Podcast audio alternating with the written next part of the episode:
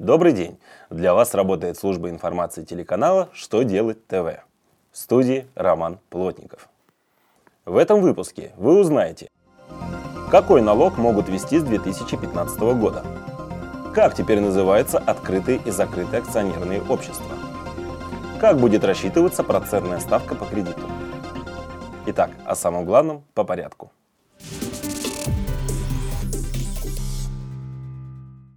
В Госдуму поступил проект закона, предусматривающий введение налога с продаж с 1 января 2015 года. Если поправки в налоговый кодекс будут одобрены, то регионы смогут устанавливать этот налог на своих территориях. Налогом будет облагаться продажа товаров, работ и услуг физическим лицам. Ставка налога не может превышать 3%. Закон предусматривает обширный перечень товаров и услуг, реализация которых освобождается от налога. Так, например, не попадает под налогообложение хлеб, крупы, детское питание и одежда, лекарства, а также услуги ЖКХ, недвижимость и другие товары и услуги.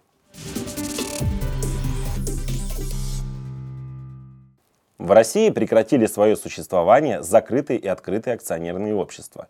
Согласно федеральному закону от 5 мая 2014 года номер 99 ФЗ, вступающему в силу с 1 сентября, на смену им пришли публичные и непубличные общества.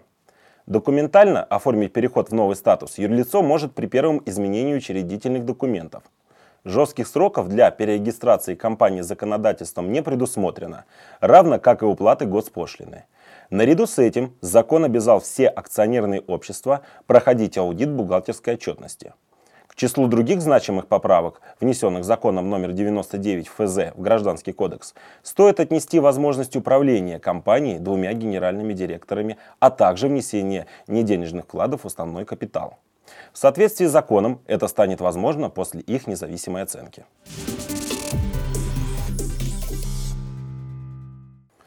1 сентября процентная ставка по кредиту будет рассчитываться по новой формуле. Изменения в первую очередь коснутся краткосрочных займов. По словам специалистов, прежняя формула приводила к заметным несоответствиям между полной стоимостью кредита и суммой, выплачиваемой заемщиком, которая, как известно, указывается в процентах за год. В частности, при вычислении ставки для займа на небольшую сумму и маленький срок проявлялся умножающий эффект – и конечная стоимость займа в итоге могла составить 1000% годовых. Поскольку формула отражена в законе, кредитные организации должны были прописывать результаты вычислений в договоре, даже если фактически эти цифры не соответствовали реальности. Новая формула, по мнению экспертов, предоставит заемщику гораздо более объективные сведения об итоговой стоимости кредита, что позволит тщательно взвесить все «за» и «против» при его получении. На этом у меня вся информация. Благодарим вас за внимание и до новых встреч.